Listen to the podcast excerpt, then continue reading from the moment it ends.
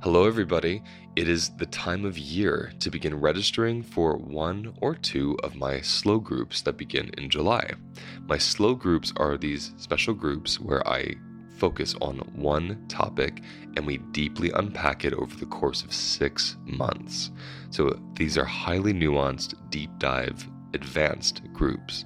These are excellent for those of you who have taken my six week course or who just want to focus on one particular topic through a somatic and trauma informed lens. The two that are opening up in July, or will begin in July, are my embodied parenting group and my embodied nutrition group. The embodied parenting group is just like it sounds learning how to parent from your body, learning how to ground yourself in your parenting so you're not parenting from a reactive, triggered place, but from a much more conscious place so you can actually find joy in your parenting instead of it being a total hellscape like some of you have told me it is, and I've experienced it myself. The other group is an embodied nutrition group. This has been requested for years. For the past four years, after students complete my course, they say, Can you please do a course on nutrition and make it longer than six weeks? So finally, I can say, Yes, you can. And I can. And I did. It is a six month unpacking of the intersection between trauma nutrition, and somatics. How do we recover from stress and trauma via food? How do we relate to food as a being and not just some object on the plate?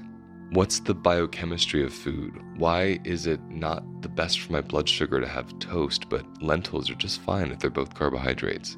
All of this and more will be unpacked in this six month group. To register for these groups, please go to my website, holisticlifenavigation.com, and click Groups or you can click the link in the episode details below. Registration closes on June 1st. It is only open through May because we need the month of June to prepare everybody for July. I'm looking forward to this deep dive with you all. I'll see you there.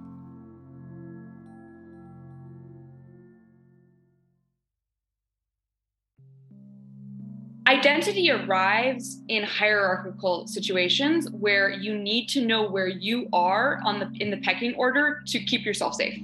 Hmm. So like you're arriving in a new mead hall in a new territory in the dark ages. Like you need to know who's in charge, who's you know out of favor, where are you in the pecking order so you can keep yourself safe as a stranger coming into a new community. So identity is a way of like trying to map out your environment, your social environment, so that you can be safe. But that doesn't actually reflect complexity or what's actually happening. Welcome to the Holistic Life Navigation Podcast, where we discuss every aspect of life through the lens of somatic psychology, nutrition, and self inquiry. My name's Luis Mojica, and I'm a somatic educator who teaches people how to find safety inside themselves so they can better navigate this strange and sensational human experience. Your time to learn begins now.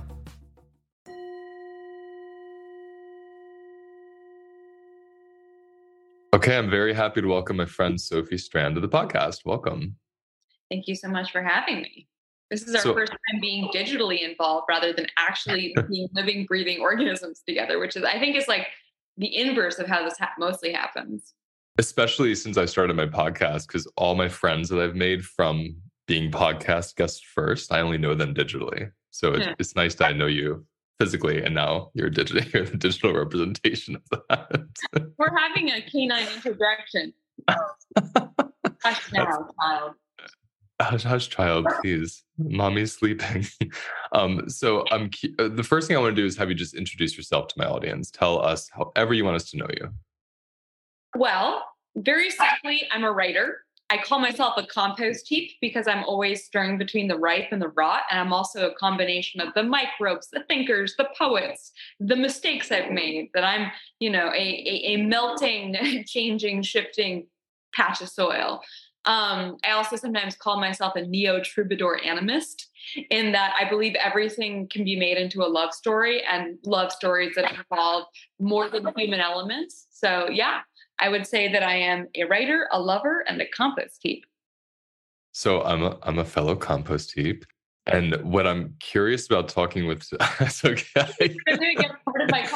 go ahead, go ahead. Take care of that other compost. wow, he, he's become very, very convinced that the heater is animate, which maybe is a lesson for me. Yeah. Maybe he knows something you don't, right?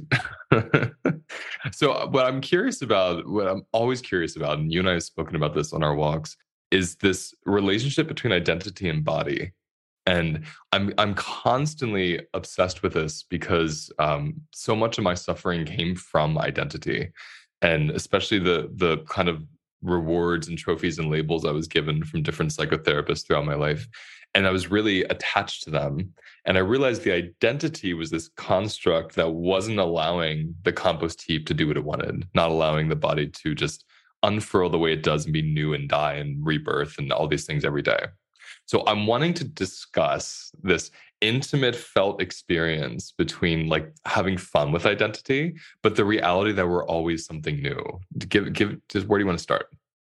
I could go for 40 minutes. The one thing I will say is I've been thinking of identity as a really good technology or strategy it's a strategy that's useful but it's not a um, intrinsic truth or implicate truth and it's not always useful. But if you think of mycorrhizal fungi which are those filamentous fungi that create you know forest systems that hold the soil together they'll fruit up and look like superficially look like mushroom individuals above ground.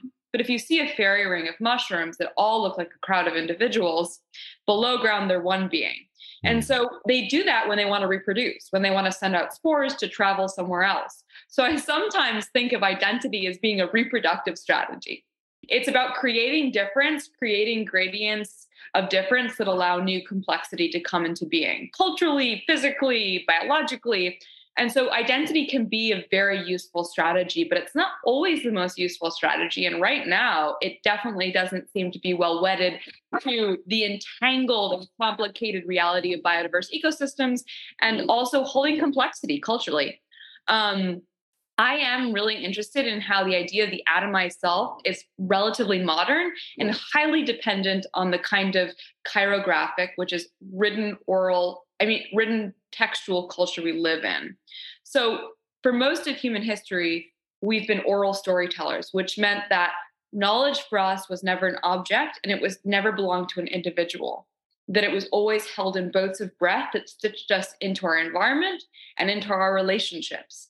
And so, the only way you could keep alive your understanding about how to stay alive, how to live in place, how to grow food, how to keep your culture alive was to keep telling stories in community. And and and and that showed us that knowledge happens between us thinking happens between us and it is stored in our relationships to each other and to place. We can look at the aboriginal culture in, in australia with their song lines. We can also look at place names in ireland. Um, and one of my favorite writers Manchán Magan has written a lot about you know the kind of ways in which land is a mnemonic device in Gaelic. Um, and how the memories don't exist in a self, they exist in a culture's, a community's relationship with a landscape. Um, you don't remember something until you have that, you know, calculus of body plus land. That the, the memory isn't stored in the brain or in the self, it's stored in your ancestral relationship with a certain place and you need to put those things together in order to access your your inheritance and your knowledge. But when we start writing we pretend like knowledge is something that's only human and can exist in within a singular cell. That if you told a story in an oral culture it was always a communal experience. But when you mm. can write things down suddenly you can pretend like you are the only person who owns knowledge but this is not actually reflective of how anything comes into being. We are all like those mycorrhizal systems. Every time we breathe in, we are metabolically, materially looping with our environments. You know, my favorite philosopher and my friend Andreas Weber says self is only self through other. You know, even in biological terms, our cells are turning over. We are building our bodies with the people, with the plants, with the soil that live around us. And how could we possibly think that an individual could be responsible for their own healing when you, if you take the air out of a room your idea of individuality melts pretty quickly mm-hmm. you know we are mm-hmm. always body plus mm-hmm. i mean you're all hearing in real time Sophie Strand has just uncovered why I'm not writing my book. What? this is not not like I'm not going to, but this is why I haven't written it because No, there's this like you know what I mean? There's this Yes, living like I hear it as like a living fornication that happens even with my breathing, you know, like when I'm when I'm in a group of people, like I their pheromones are entering my lungs. I mean, how much more intimate can you get with somebody? And so when I'm in this communal place of holding space and I'm telling a story or I'm in a Q&A or I'm just kind of like, you know, weaving back and forth like like we are, it feels so intimate and present and new and it will never happen like that again. And I'm so for like there for that. I so work that way. To put it onto a page, it, it's like this weird, it's like embalming the body, which I don't want to happen to me. fossilized knowledge. I mean, that's the thing that I think about, which is in oral cultures, information is always flexible and up to date Mm. because it's, every time you bring it back into being, you have to adapt it to the circumstances, politically, climatologically, to the people you're with. You know, it's incredibly sensitive and empathic. But your knowledge becomes a fossil the minute you put it down on a page and it doesn't have to respond or change. Mm. Yeah, I think, and that's why I'm so I, I get bored. Like when I sit down and I start writing, I get so horribly bored. Okay, so we we have to talk about this later because you did successfully write a book that everyone Well, loves, that- and you have another one coming out. That's the issue I'm dealing with now. Mm. which is you write a book and then the way publishing works is that it takes about three years for it to go through all the rigmarole of editing and then getting endorsements and getting it printed and by the time it comes out you, if you're a person like me you've already had a hundred different conversations with people like you and changed your mind so you're being held to this perspective that you only had for a crystallized moment um, so i'm happy that this fossil exists and that it's a crystal of a certain moment, but it's like an insect in amber. It's not the Mhm. living, juicing, leaking, composting being I am now. Love, and that, so this is a great metaphor for, and there's two parts here, three parts, four or five. They're just you know fruiting in my brain as we talk about this. The this idea of the the insect in amber is exactly how I experience identity, because I find my identity gets so stale. Even identities that I love and think are like beautiful and sexy and interesting, they get so stale for me because of what you just said how the oozing takes a whole new lack of identity piece uh, in my body, in that compost, like that inner dance that's happening. And you said one time to me, um, I said to you that identity is the way we, you know, desperately try to organize our reality, which is something Esther Perel says a lot. And then you said you think it's from a low capacity for ambiguity, which I loved. And I thought we could play with low capacity for ambiguity and how identity is the strategy or tool that's born from that. Oh, this is so good. So, you know, this is, I'm going to speak into your terrain, into something that you have a lot more um, understanding from the inside of, which is, you know, trauma as in our body, as something, as a way our body responds to certain events. And I like to think about trauma culturally and how, for me, you know, I'm a survivor of early abuse that was quite violent and gave me severe PTSD. So it's something I've been navigating for a long time and thinking about. And one of the ways that we try and deal with PTSD and trauma is by creating a stable environment that feels safe. And often that impulse, which is understandable, creates a very boring and problematic environment for us inside our bodies and our lives. But for me, it's like everything has to be in its place. I have to know where everything is, which of course doesn't leave any space for more interesting ideas or encounters or evolving and changing. um, Mhm. but I think in our culture right now, we've been deracinated, uprooted from our web of kin, from community, from empathy, from from the kind of relating that gives us flexibility and and um, uh, and joy, Mhm. um, you know, somatic, embodied, juicy joy. That we're in a trauma state, and so it makes sense that we're we're in this traumatic place where we're trying to create sta- stable value dualisms.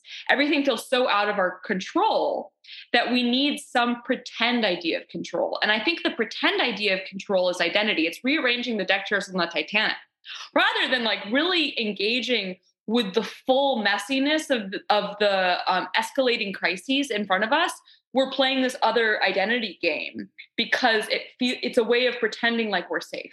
Mm. As you're saying uh, this, I'm just hearing identity is a trauma response, right? It's yeah. just this reflexive, like you said, illusion of I have some control here, and there's this temporary soothing. It really soothes us to think, I know that, or I know this person, or I know this part of me. Well, if you think about how identity functions, it often identity arrives in hierarchical situations where you need to know where you are on the in the pecking order to keep yourself safe.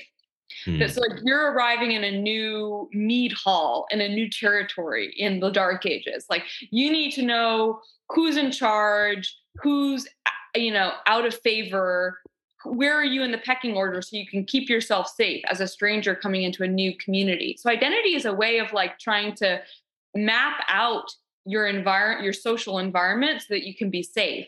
But that doesn't actually reflect complexity or what's actually happening. You know as you're saying it I, I think about my experience being born into an intersex body and how I, you know, like when you say identity as a tool, and I hear that great example you just gave, um, it's this incredible tool. I think that the issue for me and other people I've worked with is it starts to become extremely constricting when you actually start believing the identity.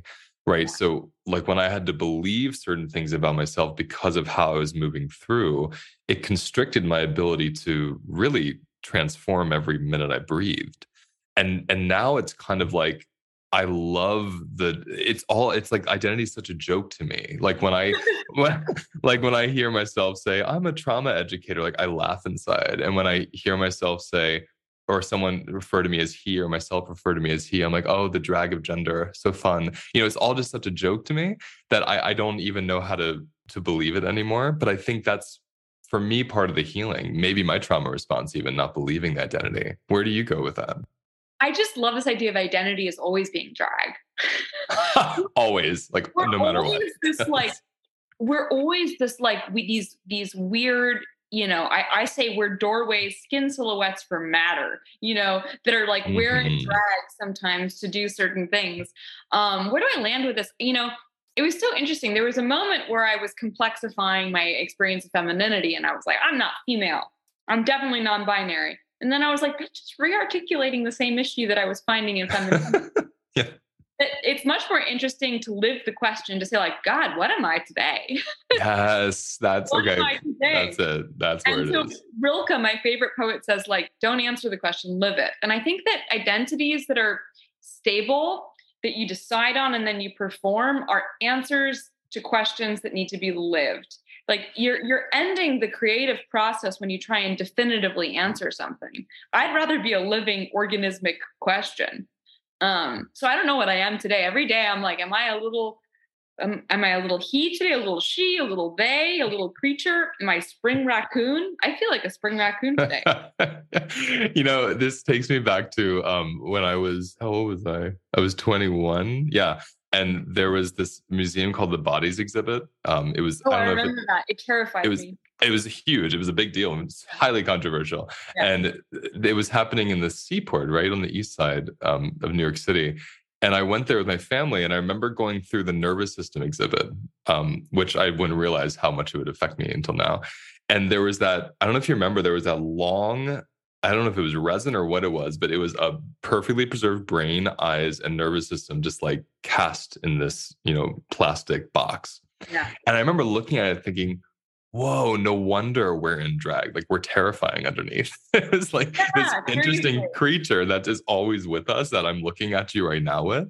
But all of this, like you said, the skin silhouette makes it something we can understand I know how so how do you how do you answer these days when you're asked to self-identify? I feel like when you're being asked to self-identify these days, you're being asked to like take the pin and pin yourself like a butterfly. Like, That's exactly how it feels. Like it feels like yeah. how I wanna offer, you know, here's a really interesting piece of information. So I'm cutting off the question I just asked you. So I want to note that because we're going to return to it. But there's an incredible theorist who I loved who writes about a lot of my ideas about orality and literacy come from him called Walter Ong. He wrote this book called Orality and Literacy. And he documented how when anthropologists go to cultures that are still mostly oral and you ask someone to self-identify, you say you you so they're in you go to like a village in Russia where they mostly don't write mm-hmm. oral. You say, "Who are you?" Like, who are you in this community? They never answer with any I information. Mm. They hmm. say, we are beginning to bring in the crops. There are good stories. Sometimes me and my grandfather will tell these stories together. That there's no, it's all about relationship and community and context. They're never able to identify like an atomized self. And I love that. And so when when people have been hmm. asking me like, who you who are you, I keep thinking like, how would I answer that question? I let's play with this a little bit, and I love the the pinning the butterfly. That's that's really that's how it feels in my body when I try to do it, or when someone tries to do it with me. Um, but I, I, when you brought me that example of the oral tradition and that little that group of people, I love that because um, I've played somatically with this difference between who am I and where am I, and that's been like yeah. huge and it's what you're talking about. Yeah. and someone says you know who are you Luis or you know there's that idea um, we need to know who we are in this lifetime like who you need to go find yourself.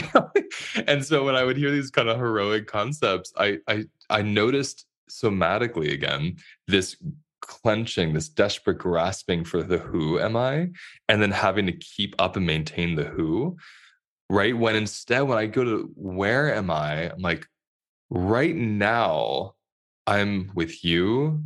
Right now, my belly is, I can feel it like digging into my ribs, and I can feel my spine against the back of this chair, and I'm watching the water cut through the snow on the rocks. And this is where I am. This has nothing to do with me, and it has everything to do with me. And so I couldn't pin down a sense of I right now if I tried. Yeah, I've been thinking a lot about the idea of interactivity that the, the feminist physicist Karen Barad came up with, which is there's no such thing as objects, there are interfaces and events. So just as like the shore or the horizon isn't a real thing, it happens when the sand meets the ocean. We are interfaces that come into existence through interaction. And so for me, mm. the only reality is interaction mm-hmm. and, and mm-hmm. contact, moments of contact and interaction. And I only come into visibility and into being through these interactions. And it can be the interaction between me and you, but it can also be through the sunlight coming through my window, through, you know, the smell of my dog who's a little stinky being in the next room, through, you know, the sun the the blue sky that is beginning to shift my own internal state, that I'm beginning to reflect the blue sky in my own mm-hmm. body. And mm-hmm. I've been thinking about, you know, we are we only come into being through interface See, that's that's profound for me because I think what I love about animism is I see it as the missing medicine for so much trauma healing work that's out there yeah. because of what you just said. You just described the other than human relationships that affect the body and com- are complete connectors and transformers that are readily available at all times because we're constantly when you say interface I hear relate. You know, we're constantly yeah. relating to everything around us. And I, and this is where it gets tricky. So there's two parts of this. I'm going to drop here. First part is trauma is this inherent feeling of being disconnected from relationship. So this feeling and experience I can't connect, even though it's always happening, but usually we're oriented toward where we're wanting it and not getting it. So so much opens through the animistic lens because we're always in relationship. The second part is relationship isn't always pleasant right? Everything is relationship, but it's not always pleasant. When I look into the forest, the forest teaches me that rupture and violence and aggression all are part of fertility and growth. So, how do we hold that in this human concept and construct that things should be good or bad? I'm just so curious. I mean, the idea of good and bad is highly contextual. It's it's not it, it has to do with your where you are. Good and bad is about location. And I think a lot about how becoming new, surviving is never about being safe. Mm. People are mm. very concerned with being safe, but not with surviving. And actually, if we look at how evolution works in deep time, extinction events, trauma is how creative cre- the creativity of evolution works. That we are not the children of Eden some safe garden. We're the children produced by the Chicxulub crater by an impact event that killed off 95% of life and left open the ecological niches that let proto mammalians dip in and exper- experiment with different mor- morphologies that then produced us. That if we go even further back, early bacterial cells half cannibalized each other. That's neither pleasant nor safe to produce the anarchic bodily fusion, the indigested. So I think a lot about how emergence, emergence internally and physically is about indigestion. And how if you fully digest something, if you fully process something, you've actually you've it's it's like colonialism you've fully taken over the culture you know actually the way to really to really collaborate is to not fully digest something so we could these these proto cells half digested each other and part of one became the mitochondria in the complex cells that create our bodies today. So on a very material level we're the product of this anarchic early cannibalism that absolutely. how do bodies come into being? Trauma is the calculus of body making. And that if we're experiencing trespass and open o- openness that means that we're always having to grow around trauma rather than fully digesting it that means we're being invited into the kind of symbiotic body mergers that might help us survive in the collapse to come but being on the front line the somatic front line is not going to be safe or fun. And it may mean burning the bridge to your old body behind you. You know, my favorite example is lichen and algae, eh, lichen, which is a holobiont, com- like a being composed of many other beings, is the word holobiont. So it's algae, yeast, bacteria, and fungi. And they all give up their individuality and they merge to create a new being.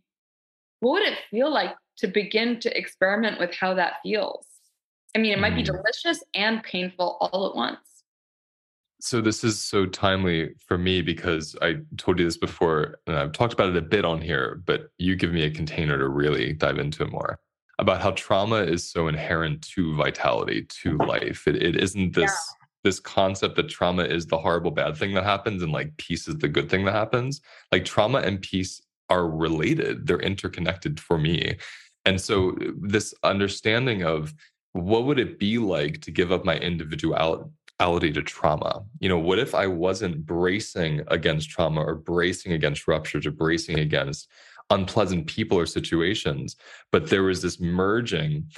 And I'm not talking about this obvious way of merging, which is, you know, codependent and losing yourself in a situation that would kill you but in the way of like i'm actually noticing my ability and agency to have a relationship to the charge that moves through me this thing that we call trauma as inherent in nature and life not against nature and life i mean i think your your definition of trauma as being this lightning strike has been so transformative for me that it's this like absolute rupture that is transformative, difficult, beautiful all at once? And can we become the conduits for this charge rather than letting it get stuck? Exactly. Okay, everybody, that's the end of the podcast. Have a good day. um, I mean, it's incredibly it's incredibly tricky. And I think one of the things I'm struggling with all the time is this oscillation between needing to be needing to take care of myself and knowing that not all of my trauma responses are useful right now. But then sometimes knowing that getting rid of all of them also might not be useful. How can I That's right. not settle in only one idea of what's right? Well, so I get curious about this, and I'll, I'll ask you your own personal experience, but how you how you might experience this in your body, because what you just said about how some are useful, right? Some are useful, some are not. What I continuously find with my work with myself and others is the the issue is not if the trauma response is gone or awakened it's how much we think we're responsible for figuring it out the, these bodies are so old right? I mean how yeah. old are these bodies? Like they know what to do or we wouldn't even have this conversation right now. We wouldn't be here probably. I find there's this very strange very um very spiritual psychedelic experience in somatics that I, I I experience where we become the witnesser of the trauma response kind of doing its thing and and this there's this idea of completing which i love how you talk about completion not being ideal for you and i, I agree I, I really prefer cycling and metabolizing. And when you're talking about the digest the digestion, metabolizing to me doesn't mean it merges and it's just the same thing. It means that um, there's this capacity in you to actually be the conduit of whatever that charge is in that moment. If the charge is I'm screaming, I'm crying, I'm laughing, I'm dancing, I'm reflexively grabbing a bag of potato chips, like that charge has so many ways it propels us. How humbling is it to move aside and watch the body deal with the propellant rather than thinking you oh, have to deal with the propellant? Like, tell me about that in your own journey of being with this stuff.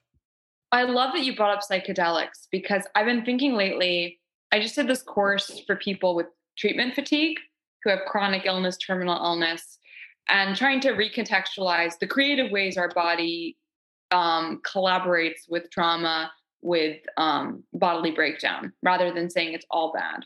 Mm. And we we talked a lot about my theory of the ways the body shifts around trauma and physical incursions is oftentimes deeply psychedelic. And it's, you know, rather than going and taking a pill, we can begin to honor these things. And it's not going to be fun, you know? You know, it's only fun when you pay five thousand dollars for a shaman. I was just gonna say that's why we need the pill usually because it yeah. forces yeah. you into the thing you're not forces ready. Forces you into yeah. it. You can, but you know, one of my things that I've thought about a lot is so I have a very serious um, genetic condition that predisposes me to a lot of other bodily breakdown. And something that happens a lot is I have these extraordinarily intense nausea events where I end up vomiting for hours. And yes, these are bad. But I also they they're ego death. They mm-hmm. like, you know, they they put me into this meditative state where I receive some of my most creative unhinged ideas. And I thought to myself, would I give up these things, these events, these terrible events?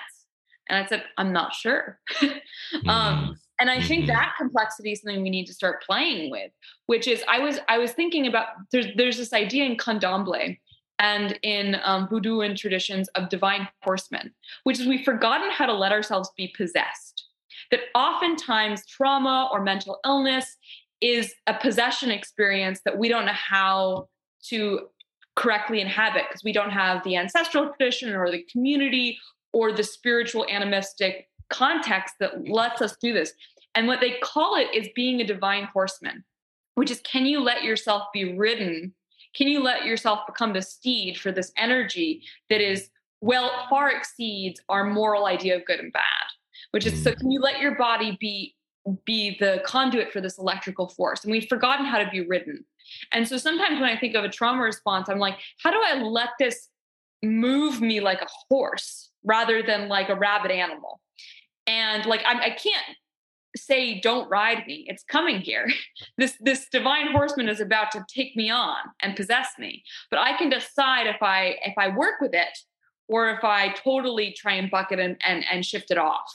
And for me so i have like you know i have these trauma responses i can't get rid of but i've begun to try and think of them as being like divine horseman experiences See, that's just lights me up because the the charge writing me is the exact experience that I've had. And it's exactly how I see trauma. And I, have been calling it the electric kiss of the goddess recently because yeah.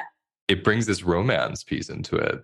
Um, because it's so romantic. I mean, what could be more benevolent than some unseen cosmic collective force charging me with electricity to run from an abuser?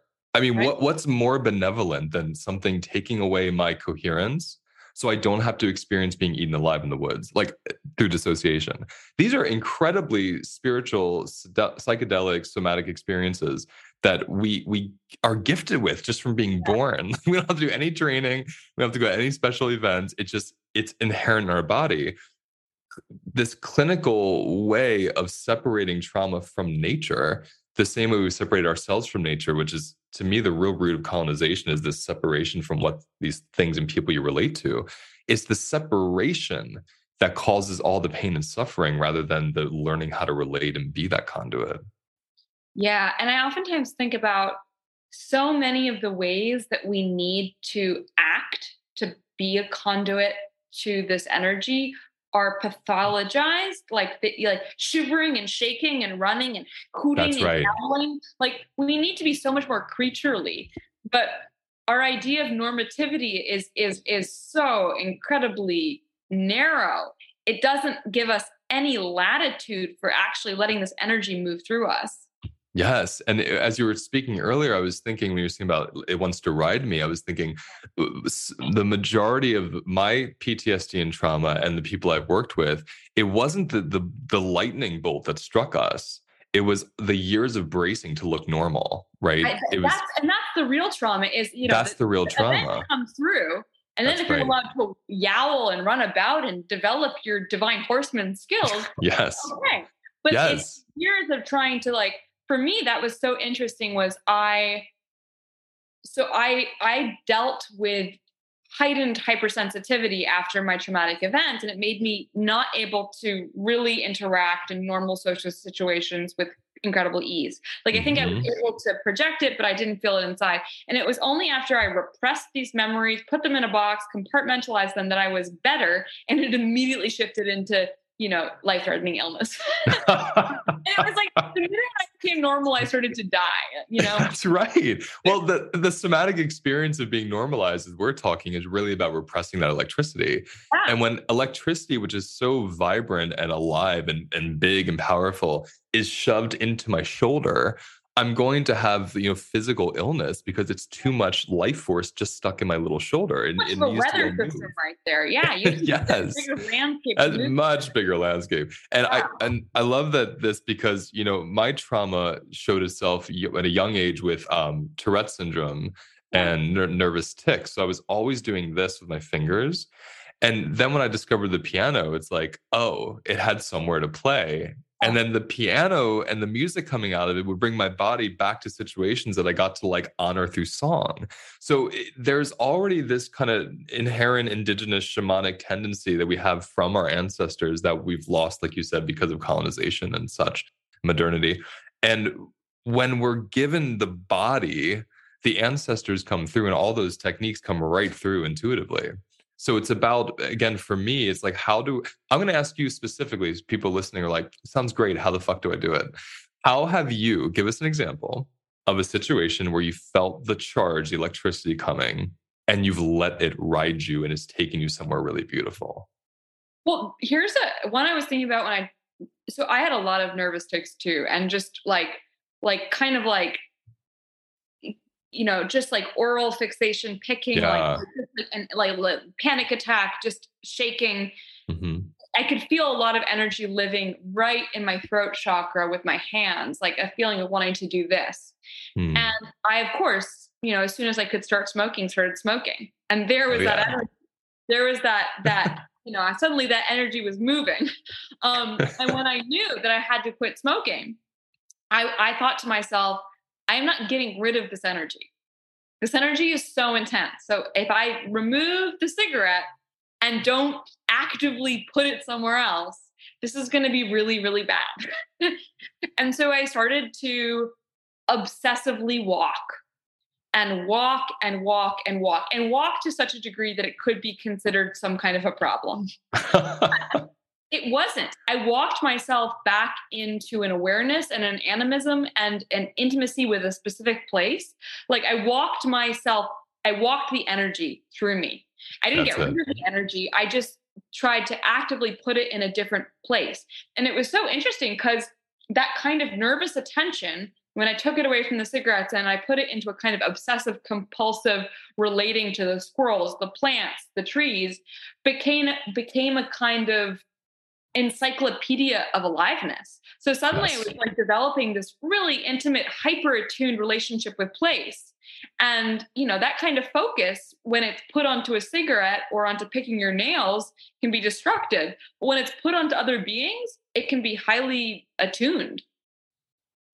yeah, I'm just really marinating in that because that's a, a beautiful, a beautiful example. And and even when I think just how you said in the beginning, you know, like childhood traumatic experiences, we we don't have the agency to walk and walk and walk as children. Oh, So it's even your body gets to do with the charge what it wasn't able to do then. And there's this oh, great oh, liberation in that, right? I'm still, I'm going to be walking my whole life to walk it off, but I love it.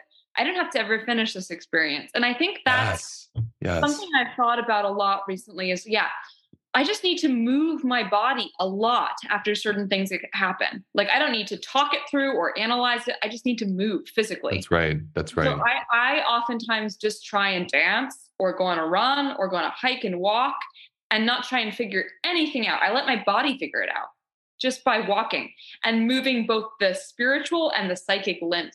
I think a lot about how lymph doesn't move on its own in our mm-hmm. bodies that we have to move to move the lymph. And I think about psychic, psychological lymph. Like I've got to physically move. I've got to see other beings. I've got to create these different versions of myself with these different interfaces. I have to be in different places, and then the lymph will move. I'm just marinating again marinating together. I love I, marinating together. These yeah. are my favorite metaphors, like marinating, steeping, fermenting. Mm. When the juices inappropriately inappropriately like meld and create something mm. slightly alcoholic, you know? yeah, totally. It's it's uh, you know I think the piece I'm really marinating in that as well is this reality that the body will figure it out. Yeah. You know, I'm, I'm just on the heels of this cognitive understanding of a felt experience uh, around the body processes everything for us like we take too much responsibility in our healing. I really think we do. Right. Yeah. And so I'm really kind of going into this. I don't, I'm actually not responsible for anything that happens in this body. This body does it. And I, I noticed it the, last night in this kind of metaphor that came through me as I was talking. You know, when you eat a citrus fruit and the bioflavonoids like reorganize themselves inside you and they make collagen, and collagen repairs your your kidneys and your internal gut lining. It's like I didn't go out that day and said, yo, guess what I did today? I ate an orange and made some collagen and repaired my tissues. Like I would never take responsibility for that. So why are we taking responsibility for this other amazing uh, cosmic transformation of trauma healing? The beautiful part of that too, which I'm just picking up on, is that it really comes down to this nucleus of appetite and desire, which is we're just desiring beings. And if we begin to trust our taste and our desire a little bit more, we'll be led to the things that we need physically, erotically, psychologically. Like you wanted an orange, like you wanted this taste, this sensual experience. You had desire for it, but it's doing these sub-perceptual things in your body that you need. And it's like there's a cascade of benefits that comes from the flower of your desire. That's exactly right and that's that's that's exactly why i see food as a being and eating is a relationship it's like you know most important I, thing we can do it's the most important thing we do. Even just the way it relates to the plant it comes from and how it carries its body through our bodies. It's highly intimate. Yeah, I mean, there there's a reason why food and sex are always so like you know coupled. It's it's very interesting for me because my illness makes food really really hard, and so I'm hyper aware of it and hyper aware of how it doesn't work in my body, how it does work in my body, and something I was thinking about is I could problematize how my body is so sensitive to food.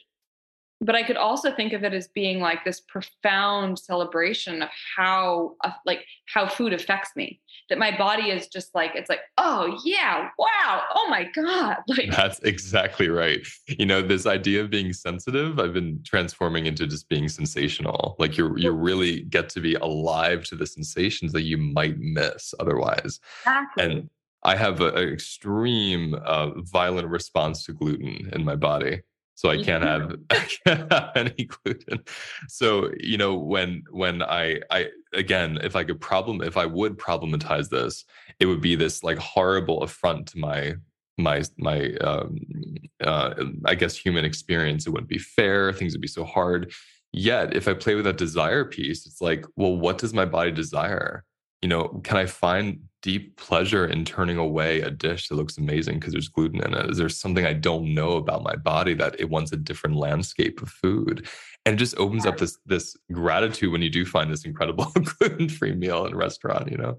I, I mean, it's also I, I think a lot about how I think about neural pruning and sensory gating, which is how we hear our name in a crowded room. Like there's so much sensory stimuli, but we can dampen some to brighten others.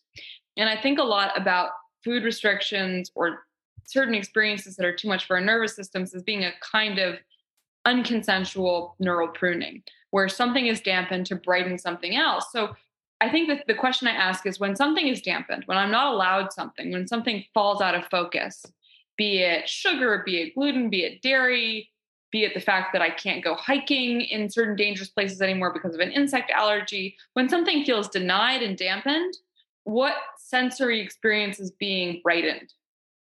And sometimes it's hard to immediately see. Like, I think a lot about how, you know, people who are hearing impaired often develop heightened sensory um, mm-hmm. um sense, like experiences like i was reading about how there are some people who've developed clicking like basically they echolocate they can mm-hmm. go hiking and biking on their own and so this one experience has been dampened this other has been extraordinarily brightened and so what i'm asking my own life recently is like i feel like sometimes like a you know i did not order being this weird kind of monk off the menu but what it, what is actually being brightened?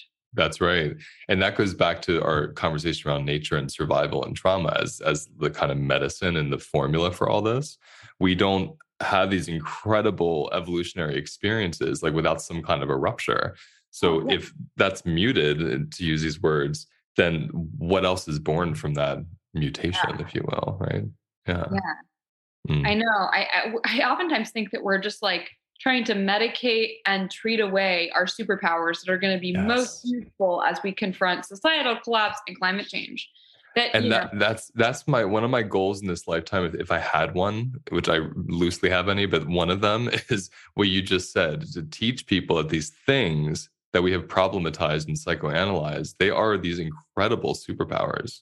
Like yeah. how to invoke them and work with them and nurture them instead of trying to you know get rid of experiencing them. And i think this idea that like there are people who are never traumatized and there are people who are and there's some kind of weird hierarchy of that is fake. We're only 100%. ever temporarily safe.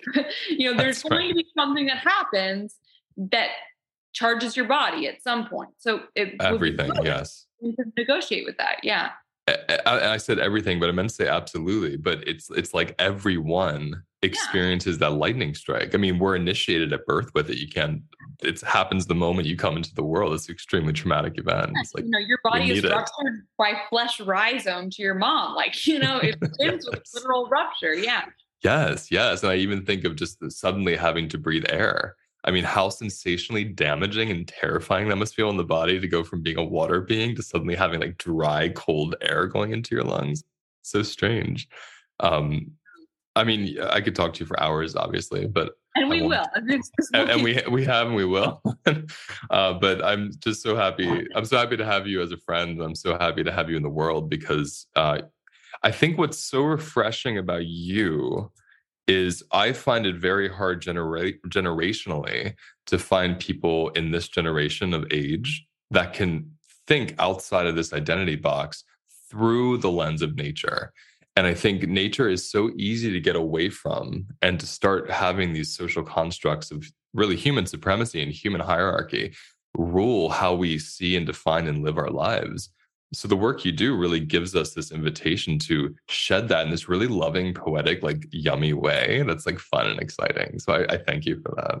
Well the feeling is mutual. I feel like we have mind jazz and it's you know but with body jazz like mind mind body jazz spirit jazz it, it, it feels I, yeah i think sometimes it feels our generation is dealing with a lot of physical illness and uncertainty and pain and the way our trauma response for that has been to go deep into identity. So it's been so refreshing to talk with someone who does want to help people have a better time in their organisms, but isn't going to do it in a way that feels narrow. So I'm very, very glad that we are cross pollinating.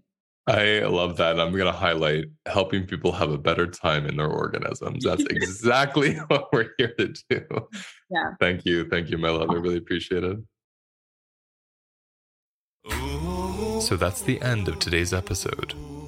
Notice where you feel the episode inside of your body. Those sensations, those expressions. That's how your body speaks to you. Sit with it, be with it, and let whatever wants to come up come up.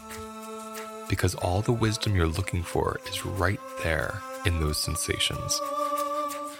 If you want to go deeper into these practices or find more information about my work, please visit holisticlifenavigation.com. I'll see you next time.